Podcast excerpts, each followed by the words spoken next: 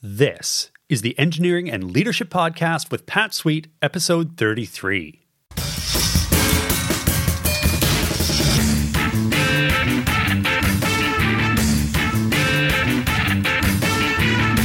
Welcome to the Engineering and Leadership Podcast, the show dedicated to helping engineers thrive. Today, I speak with Neil Thompson, the founder of TeachTheGeek.com about why public speaking is so important for engineers and how to become an awesome public speaker yourself.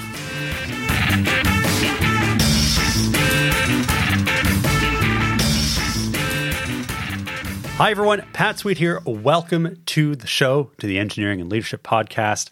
Super, super jazzed to have you here with me. Uh, summer is in full swing. As you've no doubt read, Canada is currently setting records for heat which is not traditionally what we're known for. So go Canada. Uh, in advance of Canada Day. And in other great news here at the Sweet Family household, uh, we recently became uh, the the unexpected recipients of a pet bunny. there's there's a very long story there, uh, but suffice it to say, uh, the bunny is lucky, it's cute, and therefore is allowed to stay. And my daughter also named it Pancake, which again is so cute. I, I can't say no. I just can't say no to my daughter. Uh, so lots lots of excitement here in Halifax, Nova Scotia right now. Wish you could be here, but uh, in the very least, I have you here on the podcast with me, and for that, I am super grateful. And I'm also grateful for the time I got to spend with my friend Neil Thompson, who's the guest for today's podcast. So, without further ado, why don't we jump right into the main content for today?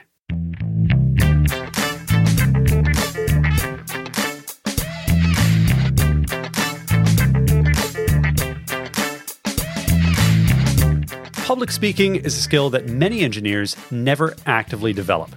It's not emphasized in engineering school, and in many cases, isn't viewed as that important anyway. Neil Thompson had exactly that worldview. When he entered the working world, however, he was thrust into a position where he regularly had to make presentations to company executives. As you'll hear in the interview, Neil didn't start off as a great public speaker, meaning he had to improve his public speaking skills fast. Moved by that experience, Neil realized how many other engineers were in the same boat when it came to public speaking and launched TeachTheGeek.com, a business dedicated to helping engineers develop their public speaking skills. Today, Neil shares his advice for engineers everywhere on why public speaking is so important and how to improve as a public speaker. Here's my conversation with Neil. Mr. Neil Thompson, welcome to the Engineering and Leadership Podcast. It's an absolute pleasure to have you here today. I'm glad to be here, Pat. Thanks for having me. Hey, anytime, anytime. And, and this topic that we want to talk about, this idea of public speaking, I think is super, super important. Way more important than I would have given it credit for coming out of undergrad. I had no appreciation for just how much speaking I would do in, in front of folks. And I think a lot of engineers and, and STEM folks are kind of in the same in the same boat. Maybe first of all, could you set the stage a little bit with respect to why this is a skill that's so important for engineers and, and STEM folks? Sure. Just like yourself, I didn't see the the importance of it coming out of undergrad either. And then when I went to graduate school, I still didn't see the importance of it, even though I had to present a thesis. It, actually, my first job was as a research associate, and it, it didn't require any public speaking at all. So I thought that I was just going to get away with never having to speak in front of people for my entire career in engineering. But then that second job that I got, well, that, that put into that pretty quickly. Actually, it was a, a few months into the job is when I realized that I would have to do it. I was a project lead. And what that means is the company was too cheap to hire project managers. And so they made the product development engineers take on that responsibility, one of which was presenting in front of senior management project progress. And those first few those first few presentations that I did were absolutely horrendous. I, I didn't know it was possible to sweat from the orifices that were in my body like that.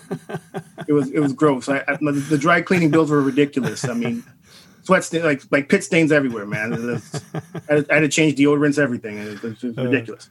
But yeah, it was it was it was really bad. And I noticed when I really reflected on on why I was doing so poorly. Firstly, it was it was poor preparation, but then it was also I wasn't taking into account what the people wanted to hear, and so I was getting up in front of them, and I was just saying whatever I, I wanted to say at the time, no preparation, anything, and then trying to get out of there as quickly as possible. And I also noticed that a lot of times I was getting questions that I thought I'd answered during the presentation, but because I didn't put it in such a way that people could understand, I was getting these questions. So to, to really to answer your question on, on the importance of it, it's it's be able to communicate your ideas as an engineer. I mean, you could have the best ideas in the world, but if you're not able to communicate them, especially to decision makers, the, those ideas are just going to stay in your head.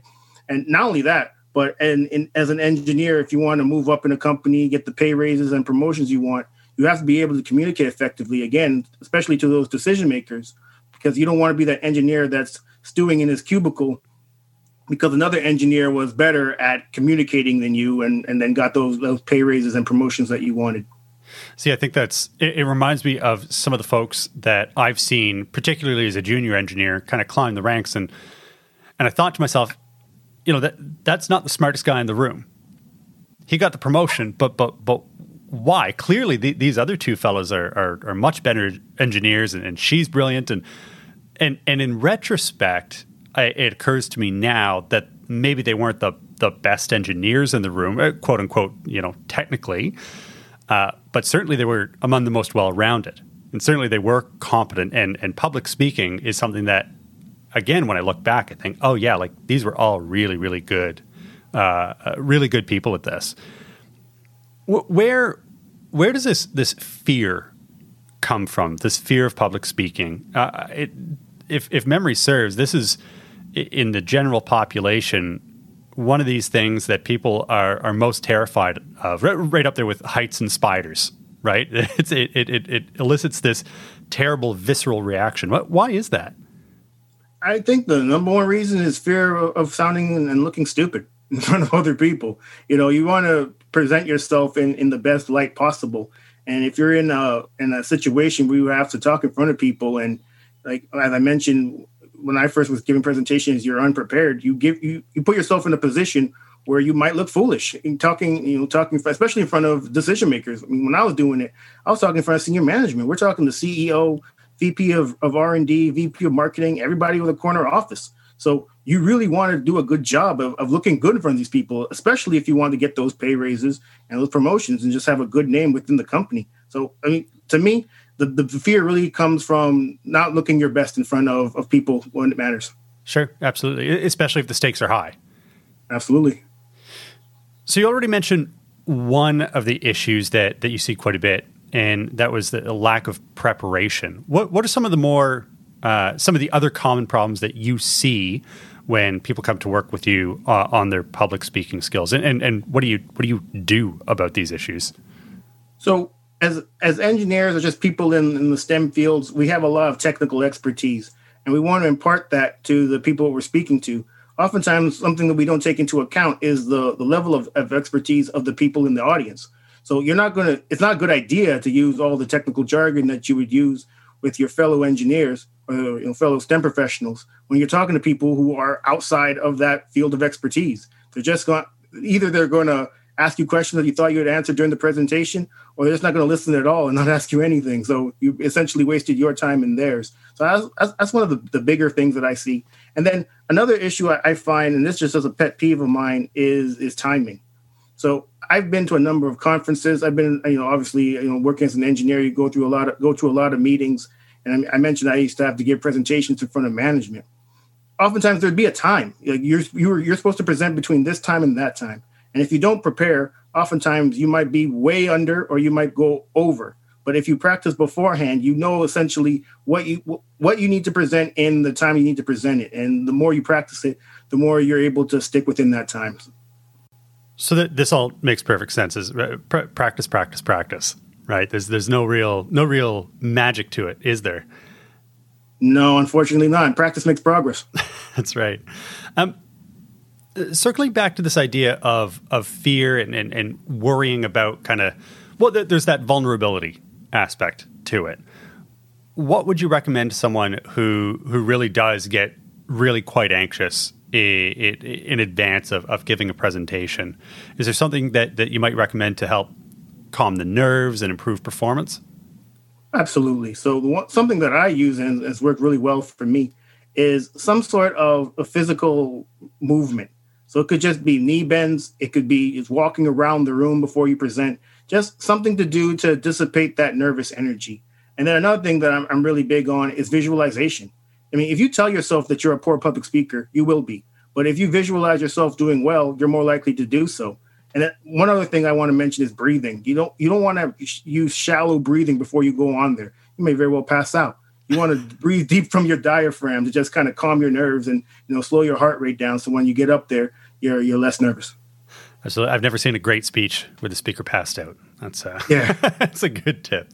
Not much speaking going on after that. so let, us say you you you get yourself kind of mentally ready. You you've calmed the nerves.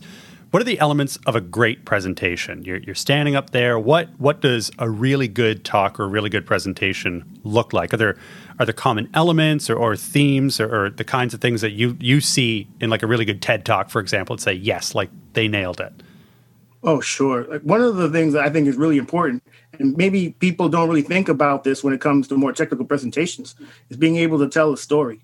You know, when you were a child, you, you probably liked it when your mom or your dad read you a bedtime story, but for some reason we get away from that as we get older. And we also think that stories aren't all that appropriate for technical presentations. But adults like like stories too, and, and so do technical professionals, and so do the people that listen to technical professionals. If you're able to couch your your data or your expertise in the form of a story, it's going to be more likely that people pay attention. And so, so for any presentation that I listen to, and I, I notice that other people appreciate as well, it's the, the people that, that do the best are the ones that are able to, to put their data in such a way that they're use, they're able to tell a story with it.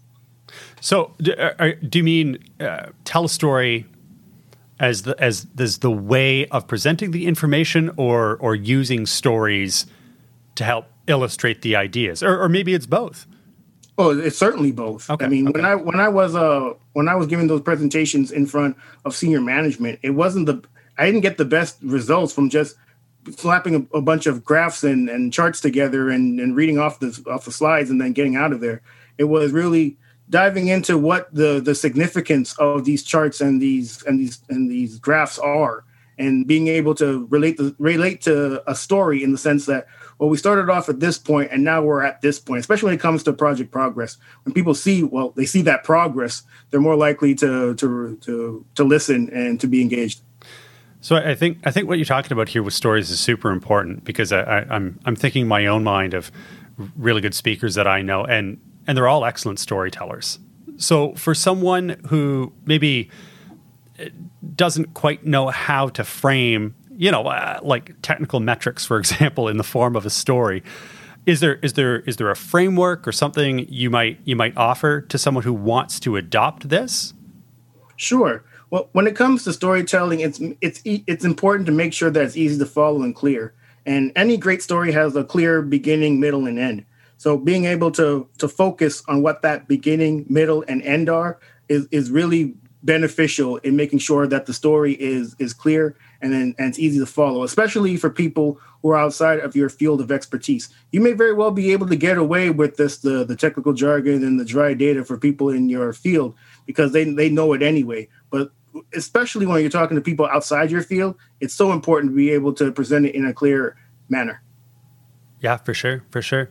Let's uh, let's shift gears a little bit um, and take and and take a look at meetings because I think uh, certainly presentations and, and, and, talks and that kind of thing that that's probably not quite as common for the majority of engineers. I, I think most leaders would be expected to to present uh, frequently but almost all engineers end up in meetings. Do you see value in working on your public speaking skills in in that form as well? Oh no question. I mean that's the if, to be very honest that's the first place where you could where you could work on them is in those meetings especially when it's a more of a, a, low risk type of environment as opposed to what I was doing presenting in front of senior management. It's a great place to really practice as the you know what what works well in front of these people may very well work in front of the the audience you're, that you're going to be speaking to when the stakes are a bit higher. So it's a it's a perfect pra- practice ground these uh, these group meetings. Are there, are there, any common issues that you see, or, or, things that people really flub, like small small fixes that would make a, an enormous difference? Oh man! So when I was where I worked as an engineer, we have these meetings, and people would oftentimes go off on these tangents. I mean, we would have the we would have an agenda of what the meeting was supposed to be, but perhaps if people came in unprepared, they would go off and just talk about things that had nothing to do with the meeting. So preparation is really important when it comes to these type of meetings. And not only that, making sure that you stick within the time. I know I mentioned time before, but it's so important, especially when you're working in the STEM fields. you're busy and taking the time from these meetings, you want to make sure that the meeting is the use of the time is as as useful as possible. So you want to make sure, firstly, that that you're prepared, and by being prepared, you're you're able to speak in as succinct a manner to make sure that you stay within time. So you've mentioned this idea of, of preparation several times now, um, and it's made me curious about your own approach to preparing for a talk. So let's let's get in the head of Neil Thompson here for a minute. If you're about to give uh, a talk or a speech, um, what's your what's your approach? How do you go about preparing for something like that? Well, I know that there needs to be a clear beginning, middle, and end so that people are easy can easily follow the whatever I'm, I'm presenting. But I, I typically start with the end because I want to make sure that whatever I'm communicating at the end is likely going to be what people remember. I mean, we, we don't have the best memories, at least I, I certainly don't. So if you have a, a clear call to action for whatever you're presenting, get that make that clear first and get that clear in your mind first. And once you have that, you can work backwards on what the middle and the the beginning of your presentation could be to logically lead to that call to action. So begin uh, uh, begin with the end in mind. Absolutely. Yeah, yeah, that makes a lot of sense. Now, what about what about are, are you the kind of guy who actually spends time in front of the mirror, or or grabs a friend and, and kind of g- gives them a, a, draft version of the talk to, to get feedback? Is that is that the kind of thing you'd recommend to others? Certainly, especially if, if you're starting out and you want to see from somebody else how the your presentation may hit with the the audience once you finally present it in front of people because I've been doing presentations for some time now, I don't typically present in front of or practice in front of people. I just practice it within my mind. Actually, I do say it out loud, but I, just want to make sure that I'm within the time limit and that I'm hitting the points where I want to hit them. So I'll have a, a bunch of or various points that I want to hit at, at various points within the presentation, and I practice until I'm able to hit them seamlessly. Makes a lot of sense. That's perfect. If someone felt like they didn't have a lot of opportunity to to practice their public speaking at work. What other things could they do? Where could they go to to kind of sharpen their sharpen their craft a little bit so that they could then refine those skills and bring them into the workplace? I was a member of Toastmasters for a number of years. For your your listeners who don't know, that don't know what Toastmasters is, it's an international organization whose goal is essentially to help people with their public speaking. They have chapters all over the world, and depending on where I was living at the time, I would join a chapter. But it's an excellent forum to practice your public speaking. You get feedback from the other members as to what you liked and what they liked and what what they thought you could improve on. And another thing about well, another thing about feedback is when you get it, I I highly suggest you listen to all feedback you get, but you don't necessarily have to implement all the feedback that you're given. Because at least when I was a member of Toastmasters and I find this was likely the, the, the, the case for others. You may very well get contradictory feedback. One, one, so someone might say you need to improve your con, your eye contact. Another person might say, I really liked your eye contact. So now you got to figure out which which one to, to listen to, and you got to run it through your own filter. If you if you think that the person that said you need to improve was right, then then do so. But and if not, then then don't. Yeah, that, that's an important lesson learned uh, that that applies outside of speaking as well. Is, is getting getting your work peer reviewed one way or the other is is valuable, but but you still you still still kind of hold the bag with respect to what to incorporate and how. So I, I really I really do appreciate that. Looking back on on the folks that that you've helped um, and the, the the kinds of things that that you see in public speakers, what what one bad habit, what one thing would you eliminate? Like if, if I gave Neil Thompson a magic wand and you could just eliminate this one thing from speeches and talks, what would it be? What drives you nuts? Well, I think I mentioned it already. It's it's timing, and I, it really is a, a pet peeve of mine, especially when I used to go to conferences. You know, you you'd go to the conference and you know there's an agenda. They give you an agenda book. You'd look in the agenda book and you see, okay, this person's supposed to speak from ten to ten fifteen. So that's 15 minutes. So why the hell is this person speaking for 20? You know, they often didn't practice their presentation beforehand, and it shows because they went five minutes over time. And what that does is it then throws the whole agenda off. So if you wanted to stay for that person's entire presentation, you're now five minutes behind from attending the next presentation perhaps you wanted to attend. So as I said, practice your, your presentation beforehand so that you're within the allotted time. So, so is that kind of a, a professional gripe of yours, or does it go does it go deeper than that? Oh man, it goes. It, it's it's professional. It's personal. It's everything. So I have a I have a friend, and we actually I guess we disagree on this. So when it comes to my presentations, I always practice beforehand to make sure that I'm within time. So let's just say I have 15 minutes to present. I will practice to the point where I'm finishing within 13 to 14 minutes. Because oftentimes when you get up there to actually present, you might ad lib some things. So you have at least, you know, a one or two minute buffer to work with. So to make sure that you're within the 15 minutes. But my friend, he very rarely practices his speeches. He just gets up there and wings it. And at least to me, it shows. I mean, sometimes it's it's all over the place. It's kind of hard to follow because you know you didn't practice beforehand. So uh, I mean, I mentioned this before, but I'll mention it again. Just that that whole practicing to make sure within time, to, and not only that, but when you practice to make sure within time, you're able to to figure out the best way to present as opposed to when you don't practice and you go up there and wing it it just comes out as it comes out and it may not come out in the best way or at least the most effective or efficient way.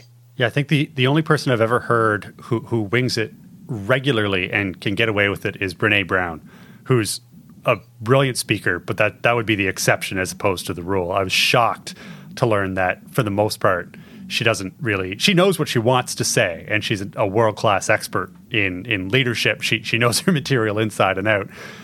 Most of us are not Brene Brown so I, I think that's that's really good advice. You mentioned earlier the difficulty that people have um, with with kind of drifting off topic, particularly when they're not prepared, and and I think a lot of um, a lot of us, a lot of engineers, feel like that there's a lot of detail that we need to communicate in order to get the point across.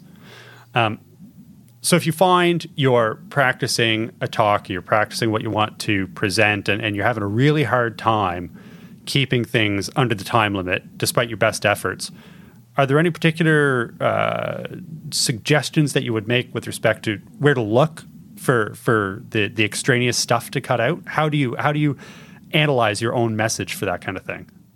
Well, sometimes you don't have to do that. You can actually go to to others. So essentially when you're doing any kind of presentation the, the goal is to impart to the people that you're speaking to what they need to know. So it's not really about you as to what you want to impart it's about what they want to get from you. So when i was a engineer having to present in front of these senior management types because they're busy it was very difficult to get time with them to, to let the, to ask them what do you want to hear in this presentation when it came to the project progress updates? So i'd go to their administrative assistants because they're their right hand man or woman, they know them really well. So I would ask them, what kind of information should I include in this presentation to make sure that they are engaged and, and listen to what I have to say? And they tell me. So it, it really came down to me reach, reaching out to not necessarily the, the, the person that would be in the audience, but the person who knows them the best at the company. And they can inform me as to what would be the, the best things to, uh, to include in the presentation. That, that's a great idea. Were, were, you ever surprised by what you learned in an effort like that? Like you, you thought you were going to have to go down one path, but holy cow, they're not interested in this; they're interested in that. No, CFOs want to know about money. CEOs want to know about money and strategy. How long is it going to take? You know, VP wants to know about the the, the resources, uh, how many, how much people they're going to be needed for the uh, for whatever task they need to get done. It it actually was kind of uh, typical as to based on what their their expertise in the company is, the the information they wanted to know. Yeah, but then I suppose you're operating with certainty. You you don't worry about needing to to pull in other stuff, so that makes a lot of sense. One of the things that that has come up uh, quite a bit during our talk here is is the the value of practice. Um, I know that that public speaking is the kind of thing that that frankly, it to me, it's a lot like uh, a lot of other skills like writing, for example, you can get to a point where you're you're comfortable or, or even very good, but you can spend a lifetime per- perfecting the craft. And to that end, I'm aware of a community that you are launching as part of your work with with Teach the Geek uh, for public speaking. Um, could you could you tell us a little bit about that community and who it's for?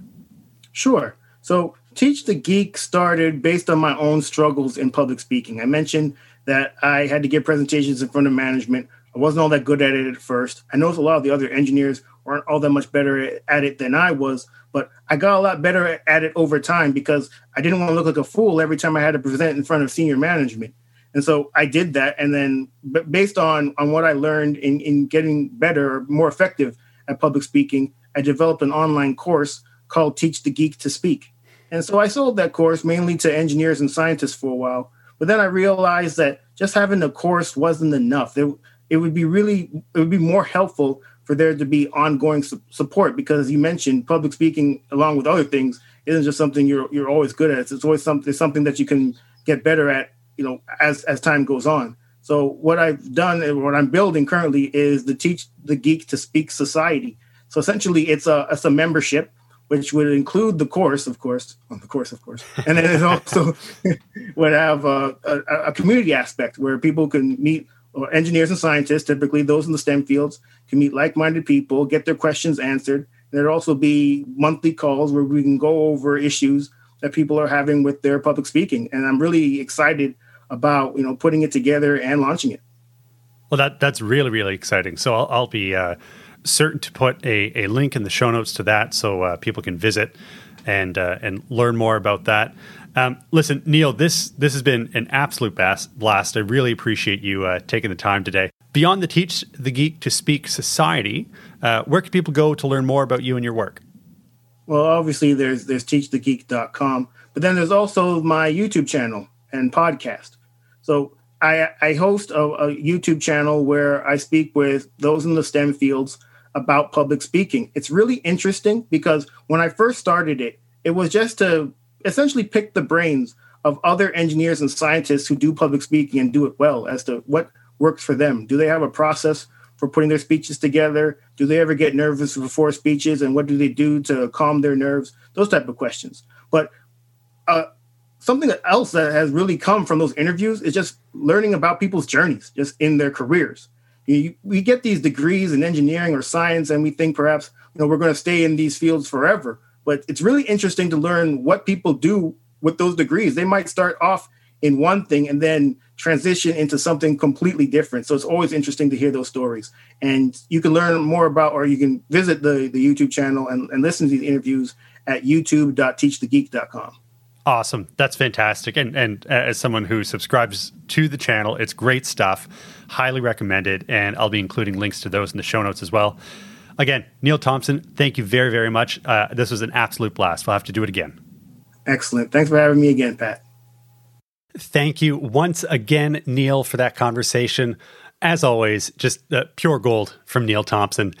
There were a few things that stood out to me during our chat and, and when I went to go uh, listen to this again afterwards for editing.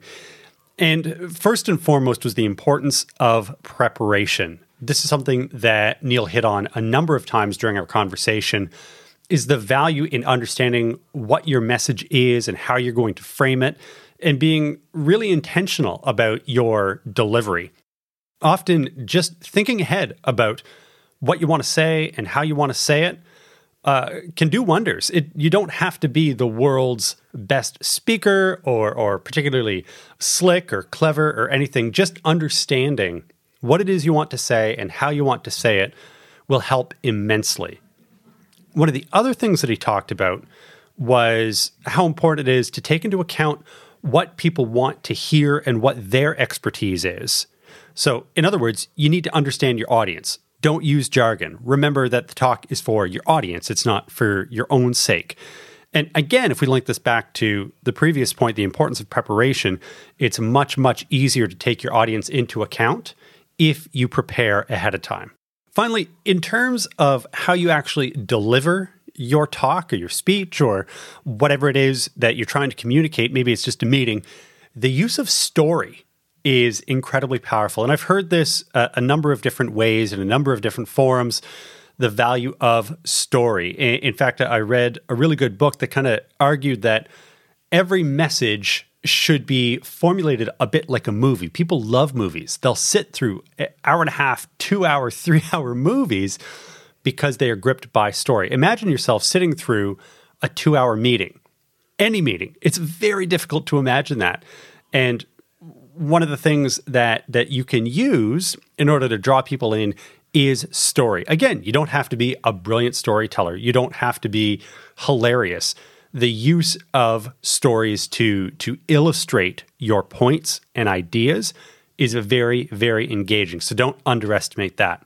At the end of the interview, Neil and I talked a little bit about his new his new community called the Teach the Geek to Speak Society, which is something I'm very very excited about on on, on Neil's behalf. I think this is a, an incredible initiative that he's got.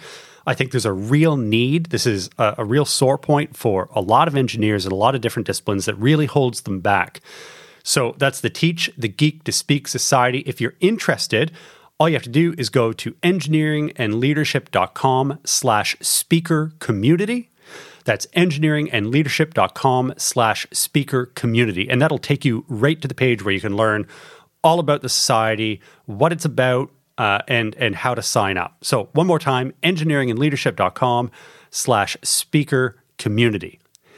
And of course, you can find links to all the show notes, resources, everything we mentioned at the show notes, engineeringandleadership.com slash episode 33. Finally, just before we move into the mailbag, I wanted to mention one other thing, and that is that Neil and I are going to be hosting a webinar. That's going to be on July 6th, 2021, if you happen to be listening to this in the far future. So that's on July 6th. The webinar is called Public Speaking Essentials for STEM Professionals. And this is for people who you know the thought of giving a presentation makes makes your palms sweaty you avoid making eye contact you spend hours of prep time and and it still doesn't come off. This is for you. So it's a webinar that he and I are going to co-host to help give you easy to implement tips to prepare and deliver a presentation that people will actually listen to. So again, free webinar for STEM professionals to help develop public speaking essentials. Again, that's July 6th. If you're interested in signing up, just go to engineeringandleadership.com slash public speaking. And again, that link will be in the show notes if you forget. But again, that's engineeringandleadership.com slash public speaking. Next up, we've got the engineering and leadership mailbag.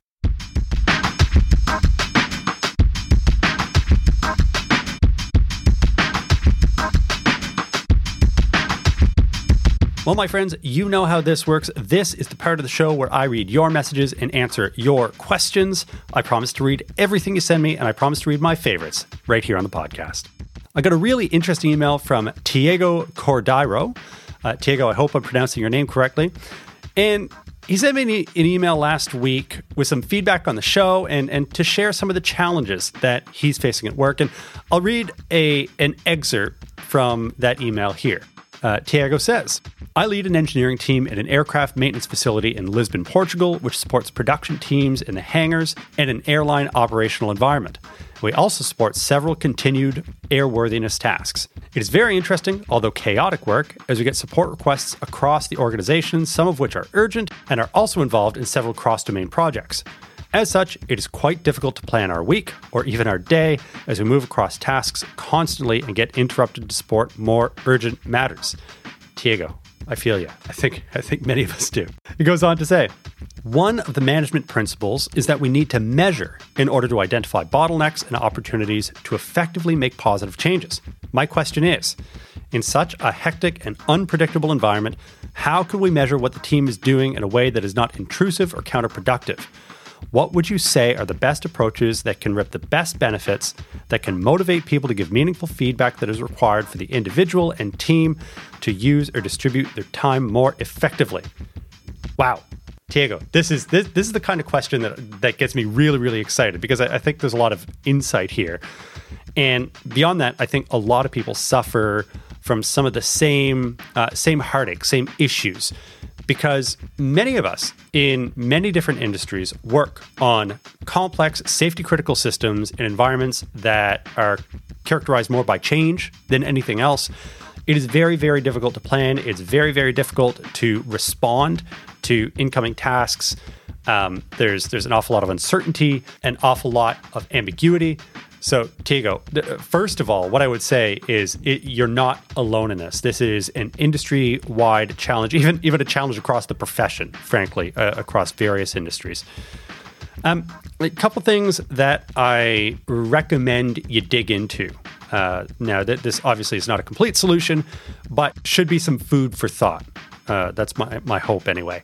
The first is the use of Agile. Now, Agile is a management methodology that has been in the software world for a very long time. And it's designed specifically to deal with situations where uh, there, there, there's ambiguity, there's complexity, uh, it's not always clear what done looks like. Uh, so, Agile is a system that you can use as an alternative to trying to plan out every last little thing because you know right now you don't know what what the work is going to look like even by the end of the day, let alone next week. So trying to plan that out ad nauseum doesn't doesn't make sense. One recommendation that uh, I, I, would make there is uh, is reading a book from Jeff Sutherland, uh, who who was one of the one of the co-authors on the Agile Manifesto, uh, called Scrum: The Art of Getting Twice as Much Done in Half the Time. Really, really good read. That was my introduction to Agile, and honestly, there's enough there that you can use to to get up and running. Now, there are a number of different agile methodologies, Scrum being one of them. Uh, I recommend that A because I'm familiar with it. B, it's quite popular. C, I've seen it used outside of software quite effectively. Uh, so that's something that uh, that I think you'd want to check out. The next thing that I wanted to mention is is this idea of of systems and processes and really looking at your work, which at first blush sounds like you could be faced with anything. But in reality, you already know what systems you're going to work on, what kinds of tasks might come your way. You understand the difference between a complex version of a particular task and a simple version of a particular task. And the more you analyze the work, the more you can start to see patterns and and drivers and repetition and the more you can systematize and the more you can you can document the recurring processes and steps and all the rest the better you can measure it the better you can manage it the better you can can plan for it as it comes in your door there's a book i'm reading right now uh, called principles from ray dalio who who's uh, a world famous hedge fund manager. It's a really fascinating read, and it's all about his work principles. It's all about how he has categorized the world around him to help him understand this really complex world of, of the economy and financial management. And one of the terms of phrase he uses is, oh, another one of these. And what he means is when situations come at him, there's there's almost certainly been something in his 40 50 year career that he is reminded of and he probably has some principle some idea of how to handle situations like that it won't be the exact same situation he faced in the past but he's meticulous about documenting the situations he's faced and documenting what he did whether it worked whether it didn't now, that's not a quick fix, but over time, if you can get into the discipline of really capturing your thoughts and capturing the situations you face, you will start to see patterns emerge. And that can be that can be very, very powerful. The third thing that I wanted to mention is the importance of triaging incoming requests and having some sort of system in place to to gather and understand incoming requests. One of the problems that I see, both my own professional practice and and I know others face this as well, is there's no clear channel, there's no clear path for incoming work, particularly environments in environments like yours. Uh, you don't know who a task might come from, you don't know how it's going to be packaged, you don't know how priorities are going to be communicated.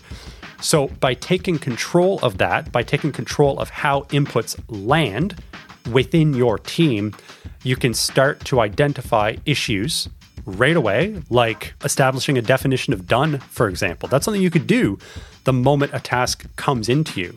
But if you're not looking for it, you don't have a system in place to check for that, it could be very easy to lose sight of what it is you're actually trying to accomplish.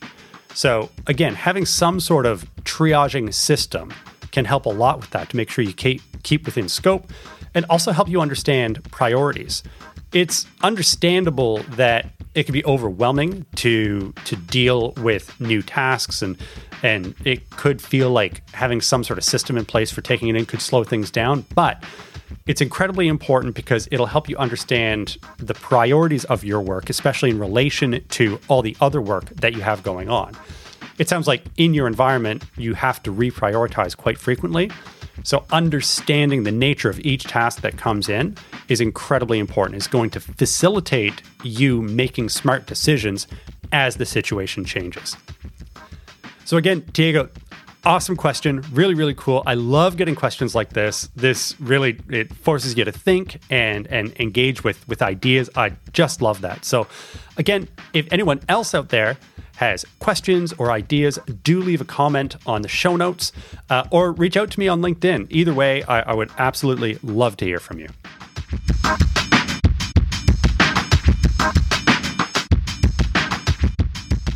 That, my friends, is all the time we have for the show today. I will be back next week with another episode with psychologist Dr. Robin Rosenberg on the emergence of the hybrid workplace and how to make it work for everybody.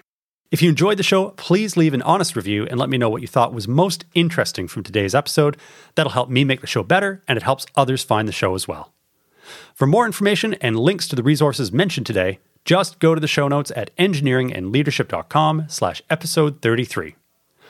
Until next time, this is Pat Sweet reminding you that if you're going to be anything, be excellent.